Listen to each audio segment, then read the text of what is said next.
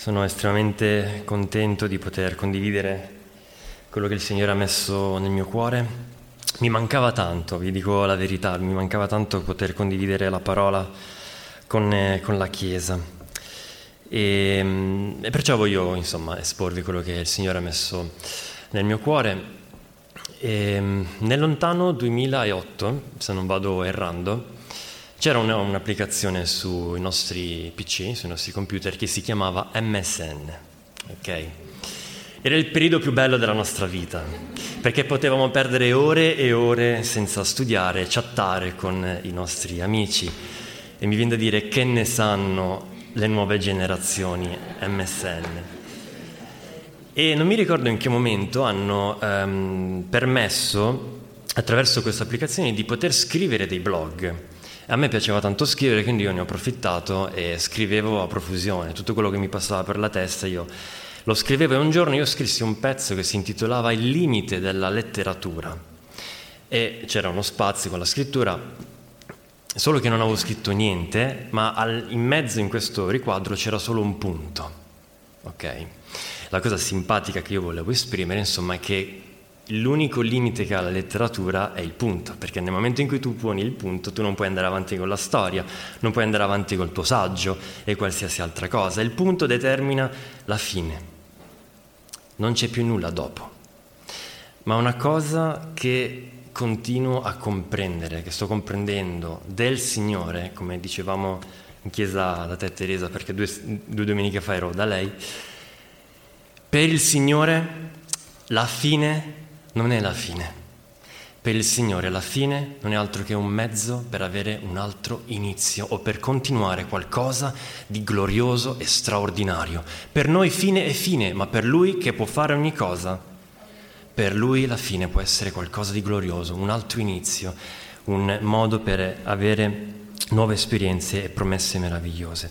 E voglio condurvi al testo che Dio ha messo nel mio cuore, che si trova in Seconda Cronache, il capitolo 34 e ci troviamo in un periodo storico in cui abbiamo nemici a destra e a sinistra nel regno di Giuda. Abbiamo il regno di Israele al nord e abbiamo il regno di Giuda a sud.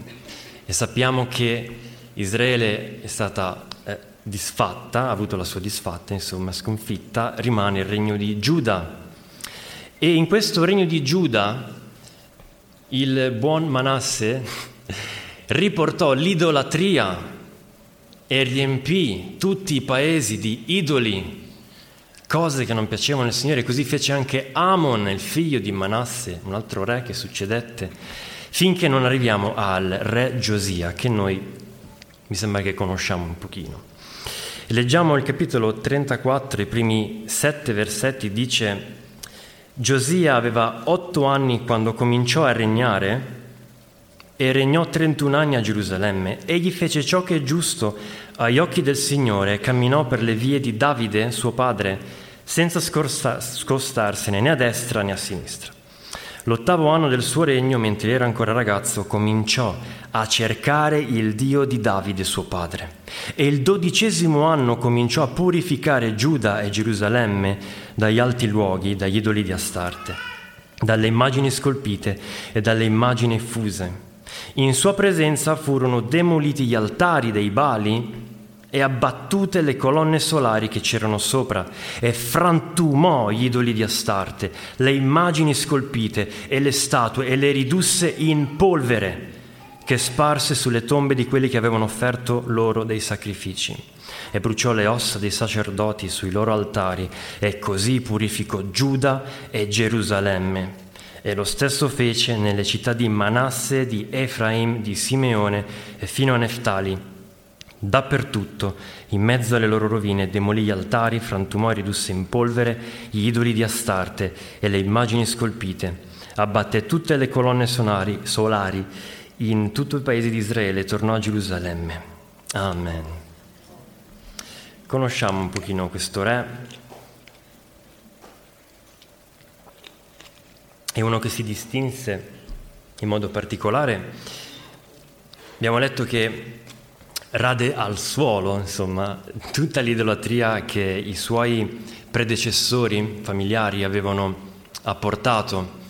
E in quello stesso momento, dopo che termina di distruggere quello che ha portato vergogna nel paese, deciderà di restaurare il Tempio, un Tempio che eh, per, il, per, il, tempo che era passato, per gli assedi, per i nemici, era andato in rovina, era andato in disuso e nel cuore di Giosia c'era questo desiderio, io voglio restaurare il Tempio e si prendono i soldi necessari per questa restaurazione e nel mentre si trova un qualcosa che era andato perso, il libro della legge, che era la cosa più importante in Israele. Il libro della legge lo trova il sacerdote Kilchia, o Kilchia, non so la pronuncia, lo trova e lo porta da Safan, che è il segretario del re, e Safan andrà dal re Giosia e nel suo parlare gli dirà abbiamo trovato il libro della legge. E glielo legge, il libro della legge, glielo legge. E il re Giosia ascolta fino alla fine questo libro, la legge di Mosè, e quando finisce la lettura, il re Giosia ne rimane devastato. E si straccia le vesti, si umilia davanti a Dio perché scopre, scopre che nel paese, per l'idolatria, per la vergogna che si è attirata, c'era l'ira di Dio, c'era la maledizione sopra il paese, perché era stato un popolo disubbidiente un popolo che si è attirato lo sdegno del Signore a motivo di tutti gli idoli e tutta l'arroganza di cui si era vestita. E allora il re Giosia non sa cosa fare, cosa facciamo, è, è disperato, chiamatemi una profetessa, chiamerà Kulda e gli farà dire fatele, fatele dire qualcosa da parte di Dio, che cosa dobbiamo fare. E questa profetessa Kulda parlerà i versetti 24 dice, così dice il Signore, ecco io farò venire delle sciagure su questo luogo e sopra i suoi abitanti farò venire tutte le maledizioni che sono scritte nel libro che è stato letto in presenza del re di Giuda, poiché essi mi hanno abbandonato e hanno offerto incenso ad altri dei, provocando la mia ira con tutte le opere delle loro mani. Perciò la mia ira si è accesa contro questo luogo e non si spegnerà al re di Giuda che vi ha mandato a consultare il Signore direte questo, così dice il Signore, Dio di Israele riguardo alle parole che tu hai udite, poiché il tuo cuore è stato toccato, poiché ti sei umiliato davanti a Dio udendo le sue parole contro questo luogo e contro i suoi abitanti, poiché ti sei umiliato davanti a me e ti sei stracciate le vesti e hai pianto davanti a me, anch'io ti ho ascoltato, dice il Signore. Ecco, io ti riunirò con i tuoi padri e te ne andrai in pace nella tua tomba e i tuoi occhi non vedranno tutte le sciagure che io farò piombare su questo luogo e sopra i suoi abitanti. E quelli riferirono al re la risposta. Una storia un po' tragica, ma qui ci concentriamo su Giosia e la benedizione di Dio riposerà sulla vita di Giosia, non vedrà le sciagure che accadranno nel regno di Giuda, non vedrà tutta l'afflizione, il periodo peggiore che potrà vivere il regno di Giuda, lui non lo vedrà, perché la pace è stata determinata dal Signore sopra la sua vita, perché ha scelto di umiliarsi davanti al Signore e di recuperare il danno che era stato fatto. E oltre a questa benedizione che riposava su Giosia, non c'è scritto biblicamente, ma ci sono fonti storiche per cui il re Giosia, caso strano l'impero assiro che era intorno, si era stranamente indebolito ed è riuscito anche a recuperare dei territori. Insomma, Dio benediceva la vita di Giosia, ma questa benedizione che era su quest'uomo eh, si scatenava dal momento in cui accadeva qualche cosa. C'è stato un evento in particolare. Il re Giosia ha cercato il Signore. E nel momento in cui ha letto il libro della legge e ha scoperto la realtà dei fatti, non è rimasto indifferente, ma ha agito di conseguenza, umiliandosi davanti al Signore. Ed è lì che la benedizione di Dio ancora e ancora si riposa su quest'uomo. A 16 anni inizia a cercare il Signore, a 20, vi ricordate, inizia a pulire dall'idolatria a destra, a sinistra, senza stancarsi, a 26 anni farà sì che tutto il popolo possa seguire il Signore. Un uomo straordinario, un uomo straordinario per la presa di posizione che aveva deciso di prendere. E voglio farvi riflettere anche su un aspetto, ma quanto tempo e quanta fatica e quante risorse da Manasse ad Amon in poi per costruire tutti questi idoli, per far sì che il popolo potesse giacere nell'idolatria. Quanta fatica, non, è una cosa di oh, dall'oggi al domani costruire un idolo, era pieno, pieno di idolatria. Tempo e denaro per qualcosa che poi contamina e maledice il regno. E Chiesa, quante volte, quante volte spendiamo tempo, denaro, costanza, energie per consolidare nella nostra vita pensieri e cose che alla fine andiamo a scoprire che hanno contaminato la nostra vita, che ci hanno portato all'idolatria e a separarci, a distrarci dal Signore. Cose che pensavamo potessero apportare un beneficio invece hanno portato maledizione. Una parola grave, Possiamo permetterci di dire ancora maledizione nel tempo della grazia? Giosia fa una cosa che dobbiamo imparare a fare tutti. Mi piace Giosia. In modo radicale, lui è deciso a mettere un punto. Giosia decide di mettere un punto sull'idolatria. La parola fine, l'idolatria non esiste più perché noi siamo davanti all'Eterno, davanti al Signore. Noi apparteniamo a Lui, non da quello che ci circonda. Mette un punto. E usa tutte le sue forze, tutto il suo zelo e tutto il suo timore. E secondo Re dice che prima di Giosia non c'è stato re che come lui si sia convertito al Signore, con tutto il suo cuore, con tutta l'anima sua, con tutta la sua forza, seguendo in tutto la legge di Mosè. E dopo di lui non ne è sorto uno simile. Wow! Giosia Minchino. Non è stato, attenzione, non è stato un uomo fanatico perché è semplice poi scadere nel fanatismo, ma è stato un uomo radicale. Significa che aveva capito una cosa molto semplice, molto importante, ossia che seguire Dio, seguire il Signore è una cosa seria. E Chiesa talvolta, talvolta noi dimentichiamo che cos'è il timore del Signore. Talvolta ci facciamo distrarre e passo dopo passo ci separiamo da quella che è la benedizione che Dio vuole riversare nelle nostre vite, la impediamo. Alleluia. Vi ricordate, se mi ubbidisci, cosa vi riporta alla mente? Ora se tu ubbidisci diligentemente alla voce del Signore tuo Dio, avendo cura di mettere in pratica tutti i suoi comandamenti che oggi ti do, il Signore, il tuo Dio, Chiesa, ti metterà al di sopra di tutte le nazioni della terra e tutte queste benedizioni verranno su di te e si compiranno per te se darai ascolto alla voce del Signore tuo Dio.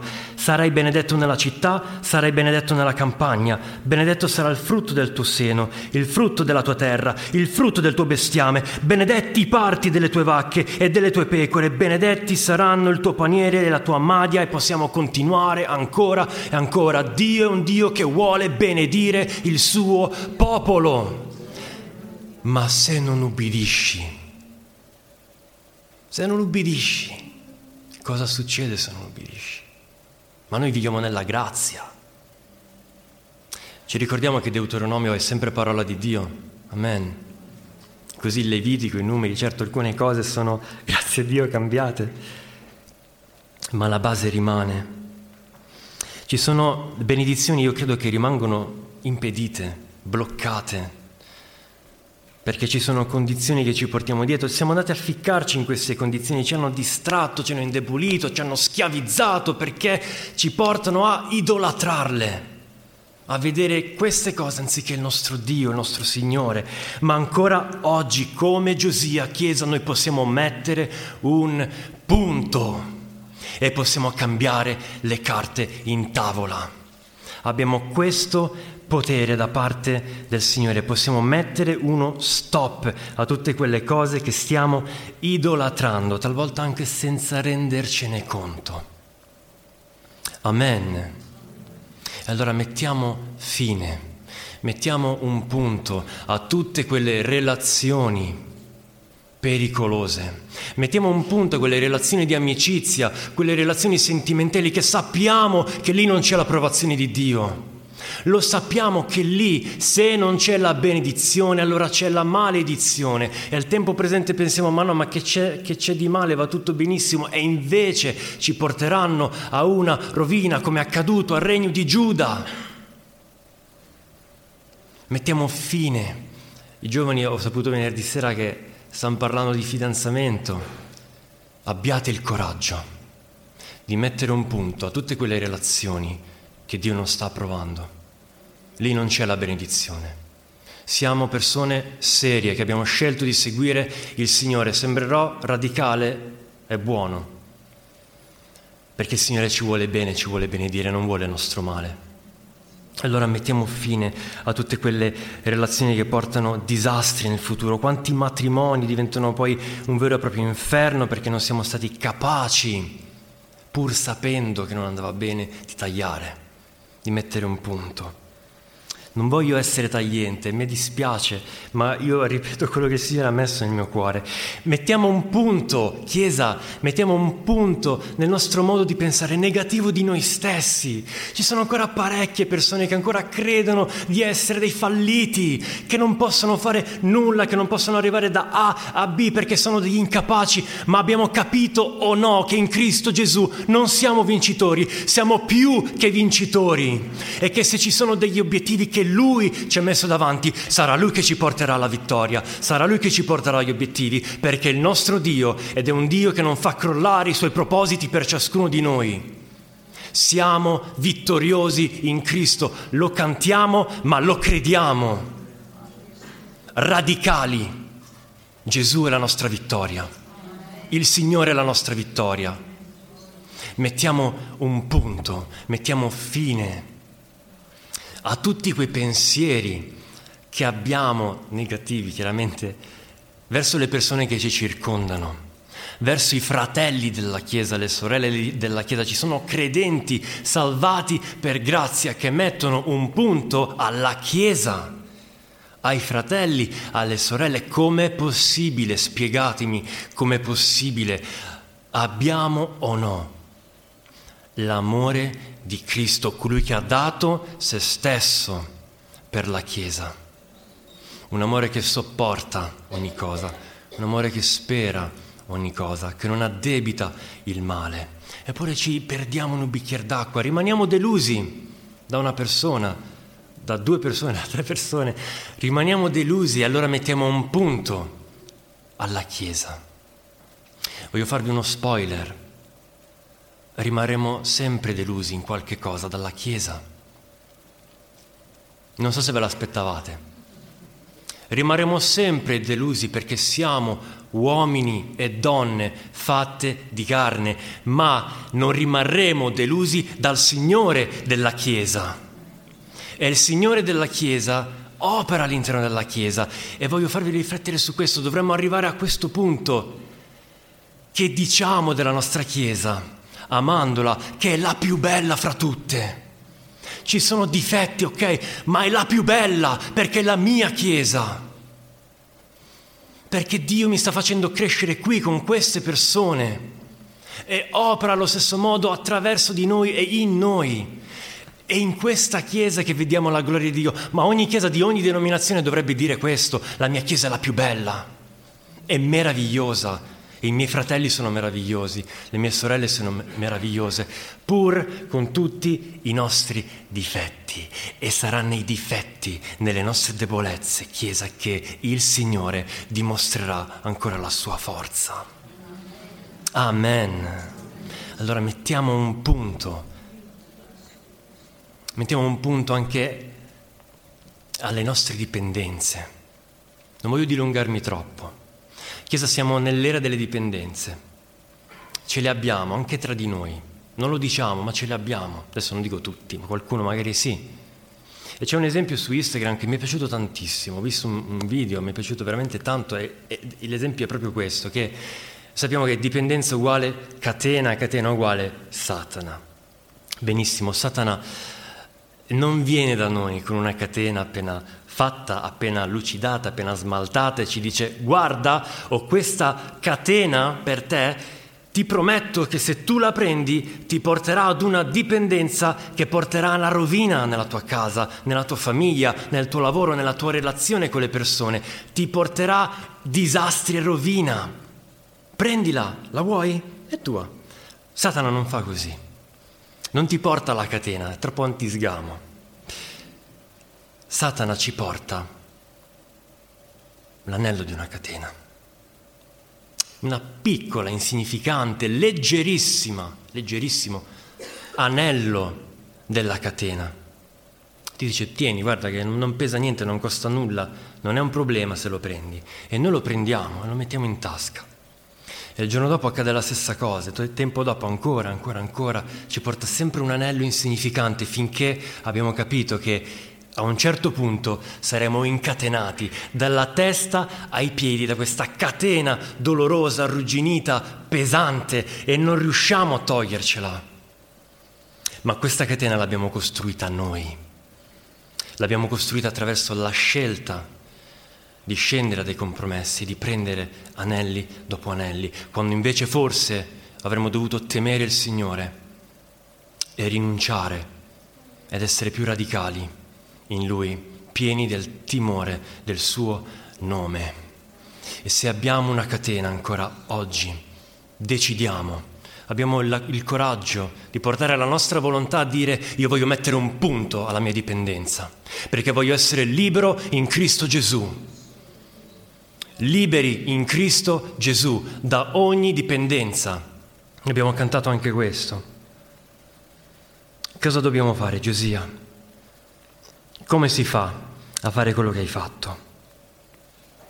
Possono essere molte le cose a cui mettere il punto, chiaramente io non mi voglio dilungare, anche perché continuo, continuo, prima o poi qualcuno lo becco, ok? Qualcuno, con qualcuno azzeccherò. Voglio arrivare al cuore di questo messaggio.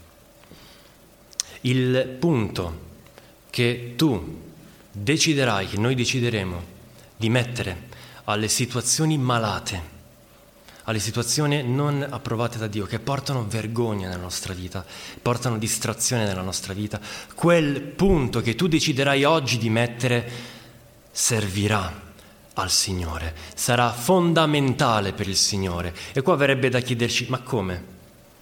Che cosa ha bisogno Dio?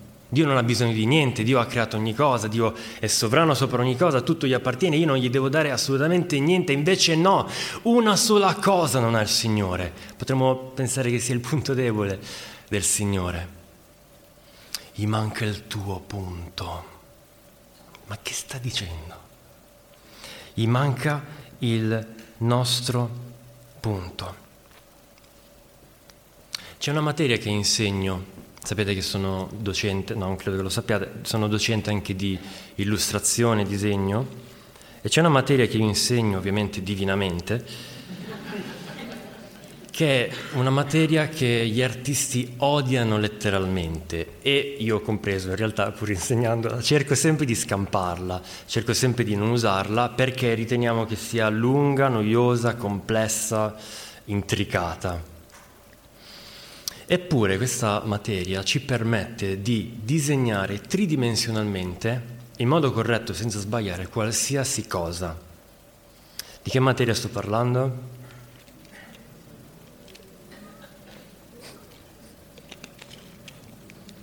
Brusio.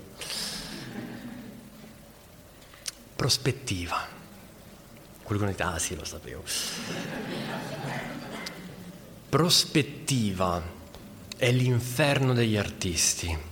Vorremmo saltare a pie pari. Noi disegniamo il nostro disegno, diciamo ma che mi serve prospettiva? Tanto il mio disegno verrà bene comunque, quindi iniziamo a disegnare eccetera, eccetera. Vorrei chiedere a Ele di trasmettere la casa 1, la slide casa 1. Ok. Bello? Vi, vi, vi piace questa casa? L'ho disegnata io. Vi piace? Non potete chiaramente dirmi che non vi piace perché siete davanti a me. Ma è giusto il disegno? No. Perché non è giusto? Vabbè, a parte gli alberi che sembrano dei broccoli, ci sono linee tutte storte. Ci sono linee tutte storte e quando le linee sono storte, la, la, casa, quello che io disegno non regge, può essere un edificio, può essere un oggetto in natura, un corpo tridimensionale. Se io non ho la prospettiva sotto, disegnerò sempre cose sbagliate che non reggeranno.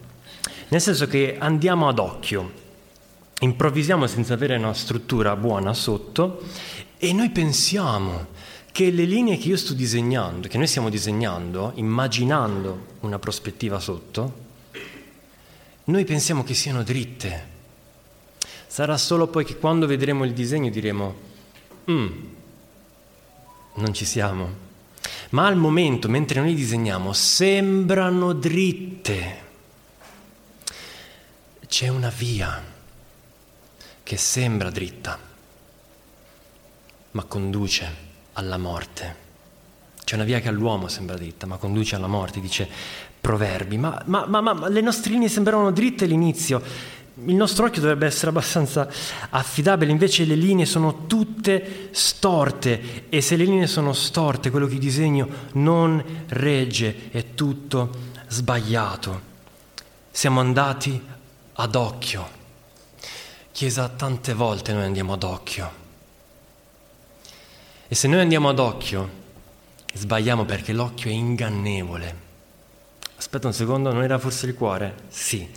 Il cuore è ingannevole, insanabilmente maligno, malvagio. Ma se il cuore è insanabilmente malvagio ed è ingannevole, di conseguenza tutto il nostro essere sarà ingannevole. Lo sarà il nostro occhio, quello che vedo, quello che faccio, quello che odo, i passi che farò porteranno a qualcosa che non regge, che andrà in rovina. Il nostro cuore influenzerà ogni parte di noi. Quando noi, attenzione, quando noi non mettiamo il punto davanti a tutte quelle condizioni di cui abbiamo parlato prima, tutte quelle cose che ci trasciniamo dietro, che sono dei compromessi, pensiamo che non ci sia nulla di sbagliato, quando non mettiamo un punto su queste situazioni, allora è come se stessimo disegnando tutto ad occhio e stiamo avendo linee storte su cui stiamo costruendo la nostra casa, la nostra famiglia, la nostra salute spirituale.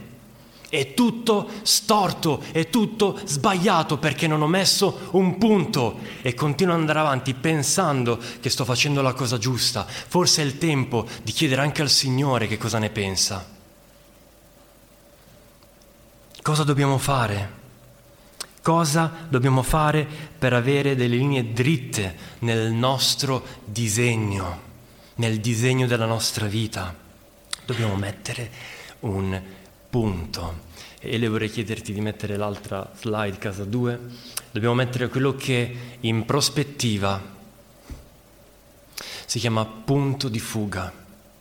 Perché da quel punto, spero di essere comprensibile per chi non è artista, da quel punto di fuga noi possiamo tracciare le linee prospettiche, su quelle linee prospettiche possiamo appoggiare senza indugio la nostra casa e nulla crollerà, non sarà nulla sbagliato, sarà tutto perfetto, perfettamente stabile. Quando noi mettiamo il punto all'idolatria, a tutte le cose che ci stanno rovinando, consapevoli davanti al Signore, come è stato il Re Giosia, quando noi mettiamo il punto, finalmente, finalmente il Signore può far partire le sue linee prospettiche, la sua prospettiva nella nostra vita. E finalmente, finalmente i suoi progetti si possono verificare nella nostra vita perché ci sarà quel punto, il suo punto d'appoggio e potrà far sì che i suoi progetti si possano adempiere, i suoi suoi pensieri per noi individualmente si possano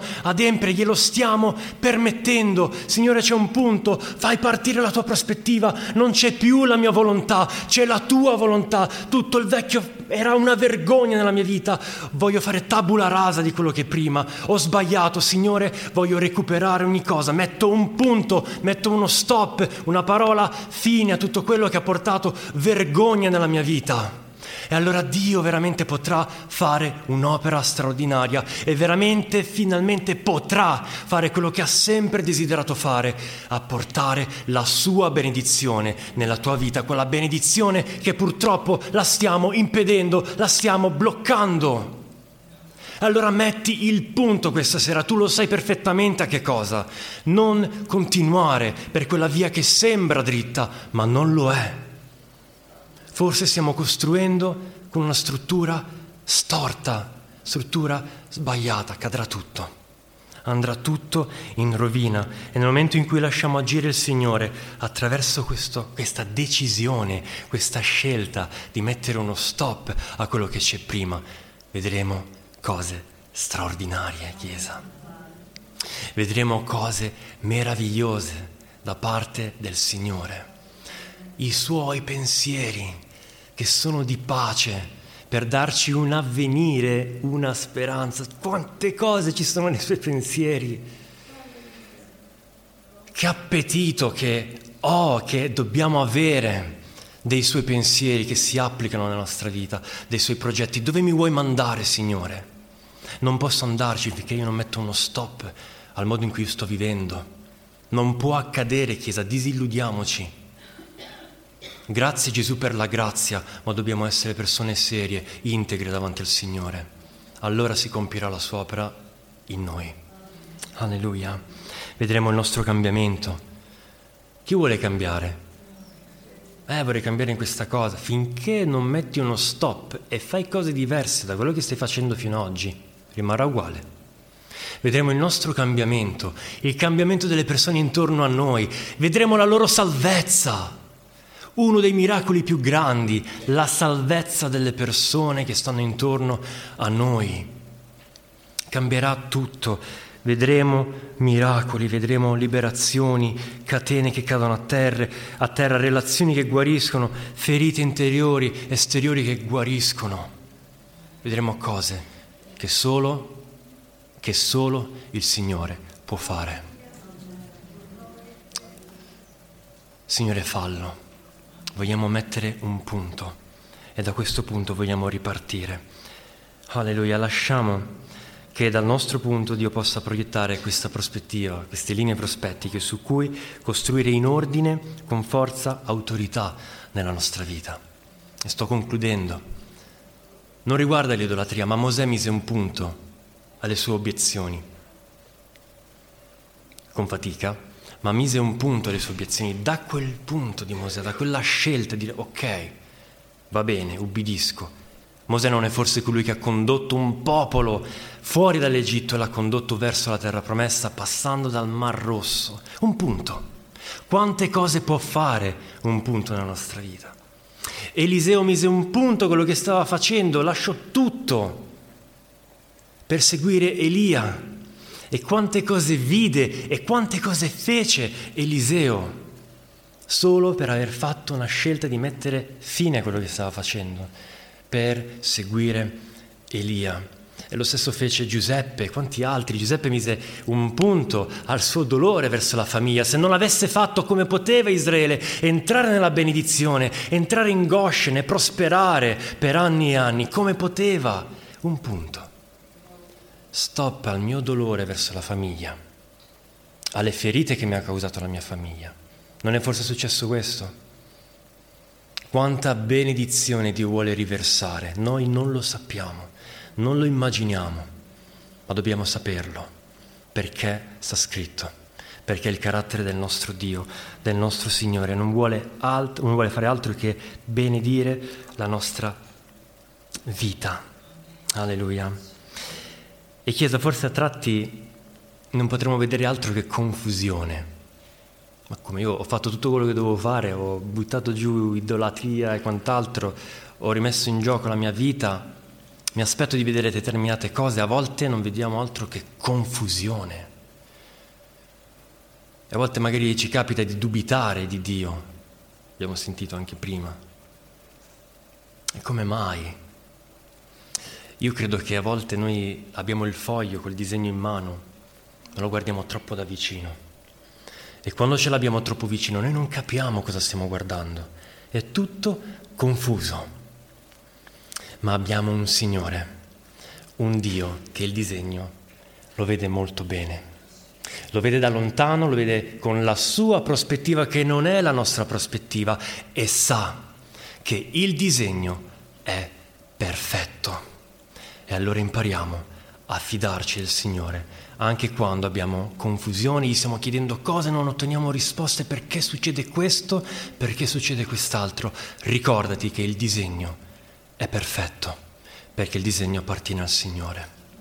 Amen. Vi chiedevi di alzarvi in piedi.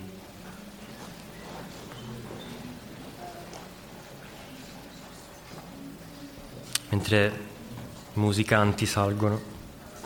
Gloria al tuo nome Gesù. Gesù, innanzitutto che la tua parola si possa radicare nel nostro cuore. E io so, Signore, a partire da me stesso, che ci sono condizioni che devono avere una fine, che non possono essere portate avanti perché vogliamo essere credenti seri, ben radicati in te, vogliamo avere timore di chi tu sei, Signore, vogliamo essere ubbidienti. Ma forse tu potresti pensare che la tua situazione sia troppo difficile da placare, ormai la macchina è partita e non si può fare nulla, ormai non si può più mettere un punto. Voglio dirti soltanto questo, che c'è stato un uomo, un vero uomo, vero Dio, che ha messo un punto alla propria esistenza, ha messo la parola fine alla sua vita, soffrendo ogni dolore, soffrendo il peso del peccato, morendo sulla croce, ma poi risuscitando. E voglio dirti questo e credilo con tutto il tuo cuore, con tutta la tua mente, tutte le tue forze, che per quel punto che Lui ha messo sulla sua vita per te, tu puoi mettere qualsiasi punto. Per la sua opera tu puoi fare ogni cosa. Affidala a Lui. Signore, non sono capace di mettere un punto. Ho troppa paura di mettere un punto, non so cosa succederà. Fidati del Signore. Perché benedizioni e unicamente benedizioni sono pronte per te. E le finestre del cielo non aspettano altro che aprirsi e far piovere sulla tua vita per la scelta che tu hai fatto di seguire il Signore con zelo. Noi crediamo nel nostro Dio, nel nostro Gesù, per il quale possiamo ogni cosa. Amen. Signore, benedici la Chiesa. Amen.